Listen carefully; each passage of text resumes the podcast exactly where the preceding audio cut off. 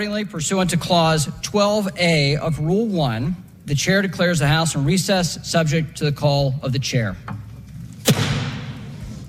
Husets forsamling er blevet hævet. Sådan lød de sidste ord, da der blev skrevet historie i Washington D.C. tirsdag eftermiddag lokaltid. Og derefter blev der hamret hårdt i bordet. Kevin McCarthy, formanden for repræsentanternes hus, blev nemlig dømt ude og fjernet fra sin post ved en mistillidsafstemning. Og det er aldrig sket før i USA. Dertil kommer så den kendskærning, at McCarthy blev væltet med opbakning fra flere af hans egne republikanske partifælder.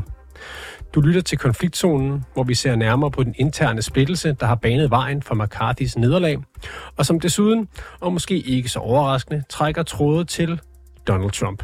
Mit navn er Oliver Bernsen.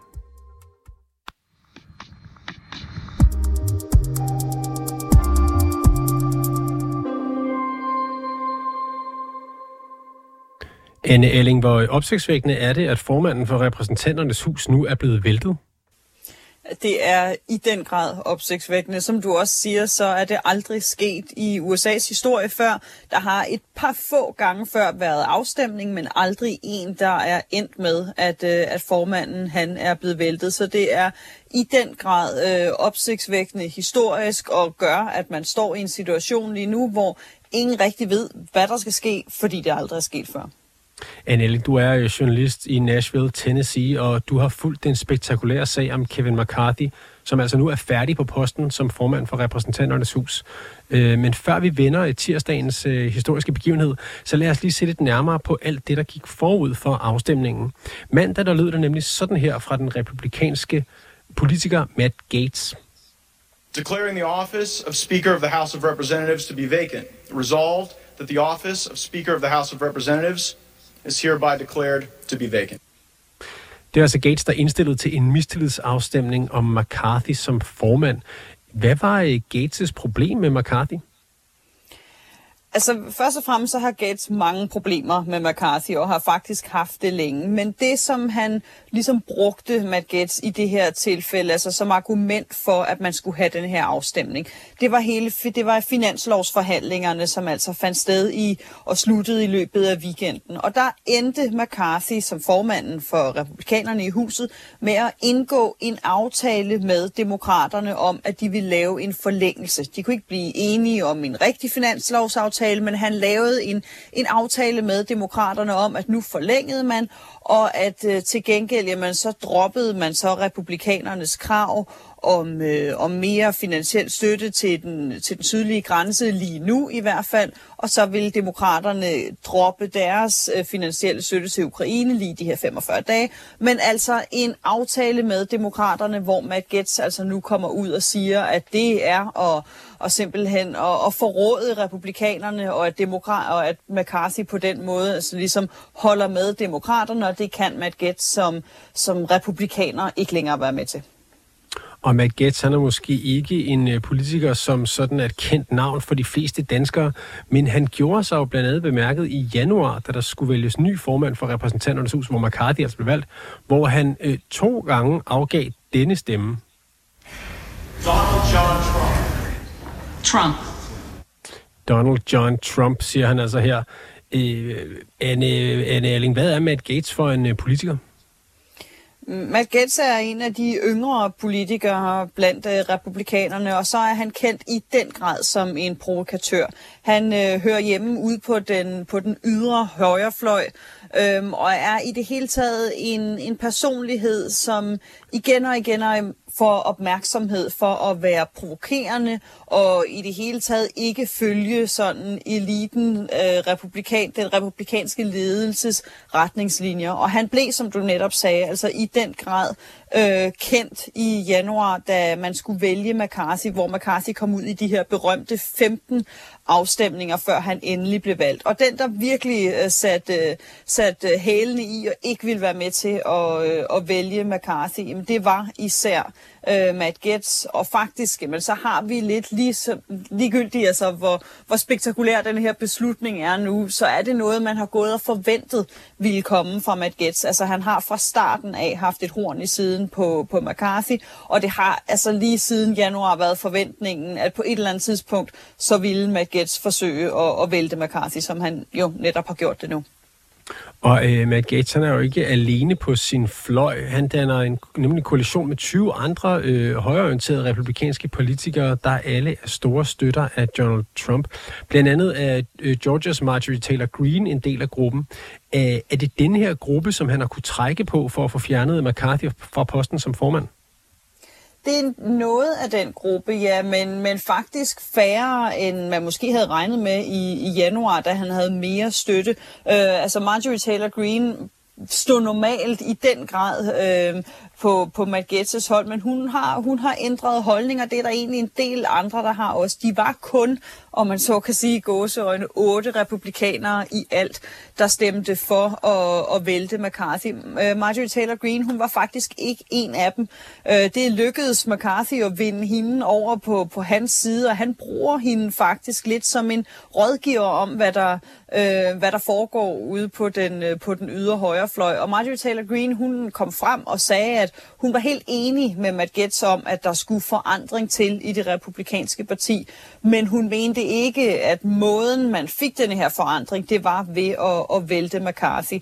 Så, så på den måde, så havde McCarthy stadig fast i hende. Nu, når McCarthy nu er væltet, jamen, så kommer Marjorie Taylor Greene rimelig klar i spyttet ud og siger, at nu er der kun én, hun mener bør blive speaker, og det er Donald Trump.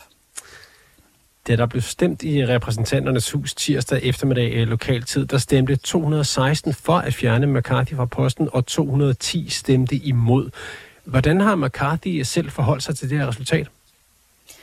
Det har han gjort også på en, øh, en rimelig overraskende måde, vil jeg sige. Altså, da han skulle vælges tilbage i, i januar, der var han jo i den grad stadig og gik gennem de her 15 afstemninger, før han blev valgt.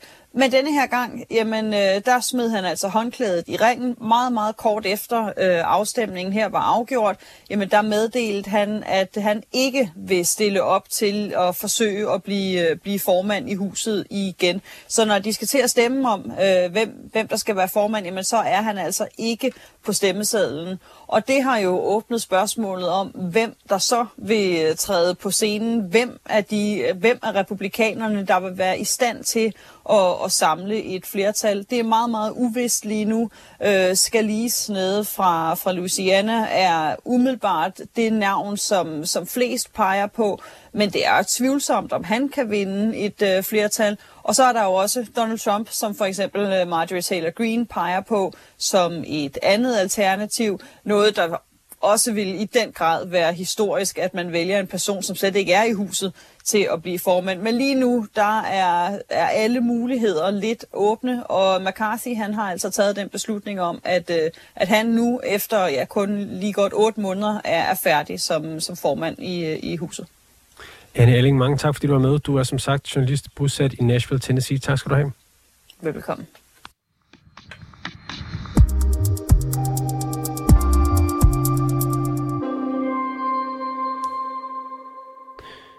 Vi står altså midt i et historisk opgør i det republikanske parti. Et opgør, som udspiller sig for rullende kameraer i repræsentanternes hus. Og det kulminerede tirsdag, hvor formanden for repræsentanternes hus, øh, Kevin McCarthy, blev væltet ved et mistillidsvotum. Og det er aldrig sket før i amerikansk historie. Mads Dalgaard Madsen, du er ledelsesrådgiver i Rambøl og har tidligere været på den amerika- øh, danske ambassade i Washington D.C. Velkommen til programmet. Ja, mange tak skal du have. Øh, hvad øh, fanden sker der så nu? Har man lyst til at spørge? ja, det er et godt spørgsmål. Så stiller du det spørgsmål, som alle andre i Washington D.C. stiller sig selv. Fordi vi er netop, som du siger, på politisk ubetrådt land her. Så man kigger virkelig ned i lærebøgerne, ned i regelbøgerne, for at finde ud af, hvad er egentlig rent, hvad er proceduren her? Øh, det, der sker nu, det er, at hele det lovgivningsapparatet er sat ud af spil. Så det vil sige, at man kan ikke få vedtaget nogen som helst lovforslag i, hver, i, i kongressen, fordi de skal igennem repræsentanternes hus. Man kan ikke få vedtaget lovforslag, uden at der er en Speaker of the House. Så det næste programpunkt, det er, at man skal simpelthen igennem den her lederskabsafstemning øh, for at finde en øh, Speaker of the House, for at, at USA kan fortsætte. Og der er det jo så, at vi har de her navne, som, som vi kigger på. Men der sker ikke så meget andet, end at det er første programpunkt. Og hvem er, hvem er de navne? Hvem skal overtage formandskabet efter McCarthy? Ja, der øh, altså, der er jo alle mulige former for konsolidering og, og måder at snakke på her. Demokraterne vil egentlig gerne prøve at se, om de kan lave sådan en Lars Lykke-løsning. Altså, øh, lederen sagde, Hakim, Hakim Jeffries gik ud med en pressemeddelelse i går og sagde til moderater republikanere, smid nu de der ekstremistiske kaos-republikanere på porten og kom over i os i et partnerskab. Så man ved aldrig, om det her det ender med en eller anden form for SVM-løsning, og det er en befrielsens øjeblik for amerikansk politik. Men det er nok usandsynligt. Det er nok Louisiana Steve Scalise, der, er, der står til at blive øh, Speaker of the House, eller en Ohio-republikaner, der hedder Jim Jordan, som faktisk springer ud af den her yderliggående højrefløj, men har bevæget sig ind mod midten og været mere moderat, fordi Kevin McCarthy har givet ham prominente komitépladser. De to kigger vi på lige nu, og så er der selvfølgelig den her helt vild historie med, at man gerne vil prøve at se, om man kan få Donald Trump ind som Speaker of the House. Ja, og den kære Donald Trump øh, vender vi tilbage til øh, senere. Øhm, Kevin McCarthy blev blandt andet væltet af otte af sine partifælder, som stemte sammen med øh, demokraterne. Og øhm, der, der findes jo et amerikansk ordsprog, jeg kommer til at tænke på, der hedder With friends like these, who needs enemies? I, i, I det nuværende politiske klima, hvem tør så chat, tage chancen som, øh, som formand i repræsentanternes hus? Det er fuldstændig rigtigt. Altså de her republikanske, moderate republikanere, altså, der har en lille speaker eller leder i huset, eller leder i maven, kan jo kigge på de tæsk, som Kevin McCarthy, det søle, han er blevet trukket igennem i otte måneder nu, hvor at den forretningsordning, som han gik, forretningsorden, som han gik med til at etablere dengang tilbage i januar, øh, for at få de her yderliggående republikanere med ombord, Jamen, den forretningsorden har vist sig fuldstændig umulig at agere speaker i. Altså fordi man netop har et mistillidsvotum grænset helt nede på en, og man har en af de her politiske platforme, hvor man skal, skal levere nogle politiske resultater, som er fuldstændig umulige at levere, især fordi senatet er demokratisk. Så det, det er sådan en lidt utopisk øh, og svær opgave at være Speaker of the House, og måske ikke særlig misundelsesværdigt. Så jeg ved ikke, altså hvis du får en øl med Steve Scalise i aften kl. 12, om han i virkeligheden gerne vil være speaker, men øh, føler sig nødsaget til det. Øhm, McCarthy blev blandt andet væltet af, af sine partifælder, fordi de var utilfredse med hans samarbejde med demokraterne om at få lavet en øh, midlertidig finanslov, som forhindrede det, det offentlige USA i at lukke ned. Og den finanslov, den udløber jo i midten af november, er det vel? Øhm, hvad, hvad så der? Altså, hvad betyder ja. den her udvikling for, for at få lavet en ny finanslov? Men altså, TikTok siger jeg bare ikke, fordi tiden den går, og der skal komme en løsning. Der er den her en eventuel finanslov der 16. Øh, november, jamen den skal igennem repræsentanternes hus på den ene eller anden måde.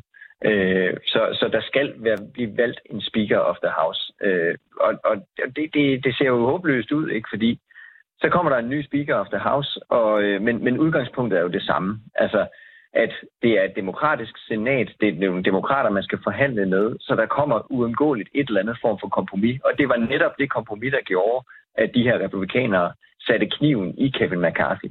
Så vi, ender, vi står nok i fuldstændig samme situation der øh, om to år 43 dage, og, og kigger med en republikansk speaker, som der skal indgå et kompromis, og så må vi se, om det kaos her, det fortsætter igen. Altså, så, så det hele er kastet op i luften. Ja, fordi den situation, du så nævner, det er, jo, det er vel uafhængig af, om, øh, om formanden hedder Kevin McCarthy, eller Steve Scalise, eller Jim Jordan? Ja, den politiske dynamik er jo fuldstændig den samme. Og det er det derfor, der er så mange republikanere, der er totalt frustreret med Matt Gates og, og company. Matt Gates han er lederen af den her, af den her gruppe, fordi de, de, de kan jo godt se, at det her det på en eller anden måde skal ende med et kompromis. kompromis. Og når man står så stejlt på, øh, på sine politiske standpunkter, at man er villig til at vælte sine egne, jamen hvad pokker gør man så, når man er i øh, et, et regeringsførende parti? Og det er derfor, at demokraterne kan jo bare stå på sidelinjen og sige, jamen prøv at høre, nu kommer der et valgår, og så kan vi bare lave argumentet demokrater eller kaos. Og der har de altså fået et rigtig godt datapunkt. Og øh, hvad så, altså nu, nu nævner du Steve Scalise, Jim Jordan, som, som er dem, der bliver talt mest om. Øh, hvad, hvem gætter du på, groft sagt? Ja, lige nu vil jeg smide, øh, hvis jeg skulle gøre, så vil jeg nok smide børneopsparingen på Steve Scalise. Øh, han er en af de der, han er tidligere gruppeformand, under, han var nummer to under McCarthy, og en, som der har øh, indflydelse i stort set alle kroge af, af repræsentanternes hus. Han er en mand op i årene. Han har øh, faktisk øh, en, en, en kraftdiagnose, så han er ikke sådan helt vildt øh, sund. Øh, men så, så han havde nok ikke regnet med, at han skulle være Speaker of the House sådan lige i forløbet. Øh, men, men han er altså nok den, som jeg vil pege på, som, som værende den førende kandidat lige nu er. Og så lad os bare for, for tankeeksperimentet og for din øh, børneopsparings øh, sikkerheds skyld sige, at det så er ham, der bliver valgt. Hvad så? Hvad, hvad er situationen så derefter? Så er den netop, som vi snakker om før, fuldstændig den samme, som den var øh, her i, øh, i, i weekenden. Ikke? Og, og måske en dag endnu vildere, ikke? fordi så skal Steve Scalise lige pludselig prøve at levere noget. Altså han skal prøve at få en, en eller anden form for sejr for republikanerne her til, til det næste slag om finansloven om, om halvanden måneds tid. Så han skal levere et eller andet der, og hvis han ikke gør det, jamen så er det her jo så, så, er det godt, så kan det godt være, at de har flertallet republikanerne i repræsentanternes hus, men det bliver demokraterne, der bliver ved med at få deres politiske politik igennem. Og spørgsmålet er bare, hvor lang tid partiet kan holde til det. Hvor lang tid kan moderate republikanere holde til det cirkus, og på et eller andet tidspunkt kunne man forestille sig måske, at de vil hoppe, øh, til, hoppe ud af partiet, blive uafhængige og måske stemme på en øh, Hakim Jeffries, altså leder for, øh, for repræsentanternes hus. Det, det er et scenarie, man kigger ind i, hvis det her det bliver så absurd, som det højst sandsynligt godt kan blive. Og så var du øh, selv inde på en, og det hørte vi også fra, fra Anne Alling tidligere, en øh, lidt øh, utraditionel kandidat til formandskabet, som, øh, som bliver luftet. Øhm, det er blandt andet øh, Marjorie Taylor Greene, som øh, på øh, Twitter eller X skriver, at hun har en kandidat i tankerne, som vil øh, gøre en ende på krigen i Ukraine og øh, sikre grænsen og øh, han vil øh, gøre USA energiuafhængig igen. Han vil støtte militæret og politiet og så meget mere. Og den hun øh, mener, det er præsident, skriver hun, Donald J. Trump. Hvad går det ud på? Jamen det øh, går ud på, at øh, Marjorie Taylor Greene selvfølgelig appellerer til Donald Trumps ego, og, men også Donald Trumps ekstrem magtfulde base i det republikanske parti, og siger, at han er manden, der kan lave deals, han er manden, der har reddet det republikanske parti før, og han kan gøre det igen. Der er ikke noget i reglerne, der siger, at en Speaker of the House skal vælges i the House. Altså det kan godt være en udefrakommende, der bliver sat ind som Speaker of the House. Og derfor kan det teknisk set godt lade sig gøre, at tidligere præsident Donald Trump han kan blive Speaker of the House. Jeg så, at Sean Hannity, den meget magtfulde øh, nyhedsvært på Fox News, var ude og ligesom at, at holde den her drøm i live og sagde, at han havde indikationer på, at Donald Trump faktisk var åben for ideen om at blive Speaker of the House. Og men måske bare lidt midlertidigt, så han lige kunne redde partiet igennem den her øh, store krise. Øh, det er selvfølgelig en absurd tanke. Det var også noget, man havde tilbage i januar. Der snakkede man også om, at Donald Trump kunne komme ind. Men det er nok mere et spørgsmål om nogle øh, republikanske politikere, som der øh, appellerer til Donald Trump, og som er afhængige af Donald Trumps vælgere, og dermed ligesom øh, får lidt ekstra brownie points ved at nævne Donald Trump i den her sammenhæng. Sandsynligt er det ikke.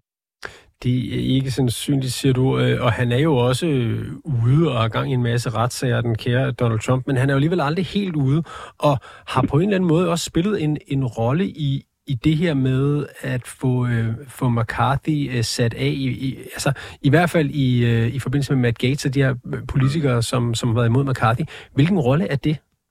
Jamen, det er, og det er en virkelig, virkelig vigtig pointe at få fremhævet her, fordi der forstår man måske, hvorfor den her yderliggående fløj, den, agerer, som den gør. Der er mange, der har spurgt mig, jamen hvad er planen her? Altså kan de ikke se, at den her finanslov skal igennem? Kan de ikke se, at systemet skal jo virke på den ene eller anden måde? Men nej, Matt Gates og company, den her yderliggående fløj, som virkelig har en øh, base nede, eller virkelig har, har snablet nede i Donald Trumps fløj, jamen de er anti-Washington, de er anti-systemet, fuldstændig samme, øh, de, de er valgt på fuldstændig samme platform, som Donald Trump blev valgt, valgt på. Den her med, at Washington er sumpen, altså at etablerede republikanere, de er fuldstændig samme som etablerede demokrater. Og hele det system, Washington, er korrupt og skal i virkeligheden brændes ned. Så de anerkender ikke systemet som sådan. Og derfor er det Donald Trump, han har virkelig givet dem en, øh, en beskyttelse. Han har virkelig pustet til den ild, der er på den her yderliggående højrefløj, fordi de i virkeligheden fører hans argument. At jo stærkere det argument bliver, jo bedre bliver hans, hvad kan man sige, myte som manden, der kan komme ind og smadre det politiske system. Hvis man skal lave en europæisk pandang til de her folk, jamen så svarer det til, at Nigel Farage, altså manden, der førte banneret for Brexit, jamen han, at han sidder med de afgørende mandater i EU-parlamentet om EU's budget. Altså, hvordan forhandler du med en person, hvordan forhandler du med nogle politikere øh, om et eller andet, der lader det system fortsætte, som de i virkeligheden ikke anerkender? Det er den politiske dynamik, der foregår i amerikansk politik lige nu. Altså, du kan ikke rigtig forhandle med nogen, der kun vinder på, at systemet bliver gået i smadret. Det er Matt Gates Company. Og hvordan øh, altså, hvad, hvad, gør det republikanske parti så med de her mennesker, som egentlig bare øh, er, er der for at brænde det hele ned til grunden? Ja, der stiller, der, der stiller du simpelthen øh, et million kroner spørgsmålet der, fordi de er jo, det er jo virkelig den øh, problemstilling, som det republikanske parti befinder sig i. Altså, hvad pokker gør de, når en stor del af deres vælgere bliver ved med at vælge folk ind, som i virkeligheden har meget vinding ved at kaste enormt meget grus i maskineriet. Hvad pokker gør man? Jo, men det man gør, det er at vinde valg, så de her folk ikke har nogen indflydelse. Men der var det, at netop Trump han blandede sig så meget i midtvejsvalget i 2022, at republikanerne, det kan godt være, at de vandt flertallet, men de vandt det ekstremt snævert. Altså det var et katastrofevalg for dem, fordi de skulle have vundet meget mere. Øh, historisk set skulle de have vundet meget mere. Så de fik kun et flertal på fire sæder. Og det betyder altså lige pludselig, at de her yderliggående republikanere, som i årtier har været fuldstændig ligegyldige, de har altid været der, men de har været fuldstændig ligegyldige, fordi flertallene har været meget større, jamen de lige pludselig sidder på de afgørende mandater og kan vel ligesom være en form for, øh, form for kongemager i, i partiet. Og det er simpelthen det problem, de står i. Det er simpelthen matematikken, der gør, at det republikanske parti er i en, øh, i en stor øh, regeringskrise lige nu. En stor regeringskrise, er vel også en eller anden form for intern øh, krise, øh, intern slagsmål. Hvordan, øh, hvordan slutter det? Ja, øh, godt spørgsmål igen. Øh, det bliver spændende at følge med i, og det bliver en af de mange store historier, som vi følger igennem 2024-valget. Fordi det her, det er jo det næste klimaks, det er det næste hvad kan man sige, toppunkt på den spændingskurve, der har været i, øh, i repræsentanternes hus, men også i det republikanske parti lige i årtier nærmest, lige siden at Tea Party-bevægelsen voksede sig ud øh, som, som form for opposition til, til Obama-regeringen. Tea Party-bevægelsen var også den her anti-establishment-fløj.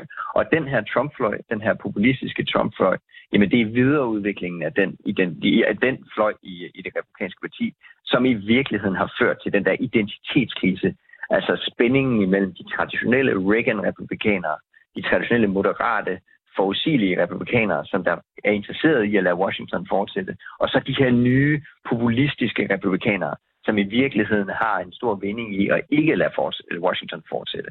Så det, det republikanske parti er i en identitetskrise, og det er bare spørgsmålet, hvor det her det ender hen. Det har jeg simpelthen ikke noget godt svar på lige nu. Men hvis det er det, at så længe Donald Trump er i amerikansk politik på den ene eller anden måde, jamen så har de her folk, øh, de her yderliggående republikanere i partiet, jamen så har de bare en utrolig magt, fordi lederen af partiet, Donald Trump, jamen han er sådan set i virkeligheden på deres side. Og øh, jeg er ked af, hvis, hvis det virker som, at jeg stiller samme spørgsmål igen og igen med Stalgaard Madsen. Jeg synes, mm. synes bare simpelthen, det er så interessant, fordi at du, du taler om et parti, som er i kamp med sig selv, og det ser vi så udspille sig øh, her på den her arena, der er formandskabet for repræsentanternes hus. Øhm, men hvor længe, hvor længe kan de blive ved? Hvor længe kan republikanerne leve med den her situation? Bare ganske kort til sidst. Jamen, det, det, det kan de jo. Altså, helt teknisk set kan de leve i, forholdsvis lang tid, indtil der kommer et valg, og vælgerne på den ene eller anden måde øh, giver demokraterne flertallet, så kan de, øh, så kan de det sådan set blive ved med at slås her internt. Men på et eller andet tidspunkt kan teateret jo blive så absurd, at moderate republikanere hopper ud af partiet og simpelthen siger, at nu, nu laver vi en SVM-løsning her. Altså nu, nu, for, nu finder vi de moderate kræfter en måde at arbejde sammen, så de yderliggående fløje, de ikke har nogen magt længere. Det, det er sådan set umiddelbart den eneste løsning, man kan se i, i amerikansk politik lige nu. Mads Dahlgaard Madsen, ledelsesrådgiver i Rambøl og tidligere på Danmarks ambassade i Washington D.C. Mange tak, fordi du var med. Det var så lidt.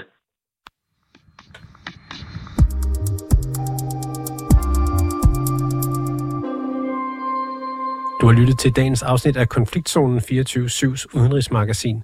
Mit navn det er Oliver Bernsen, og holdet bag programmet er Christine Randa og Sofie Ørts. Du kan lytte til programmet direkte mandag til torsdag fra 8 til 8.30, men du kan også finde programmet som podcast.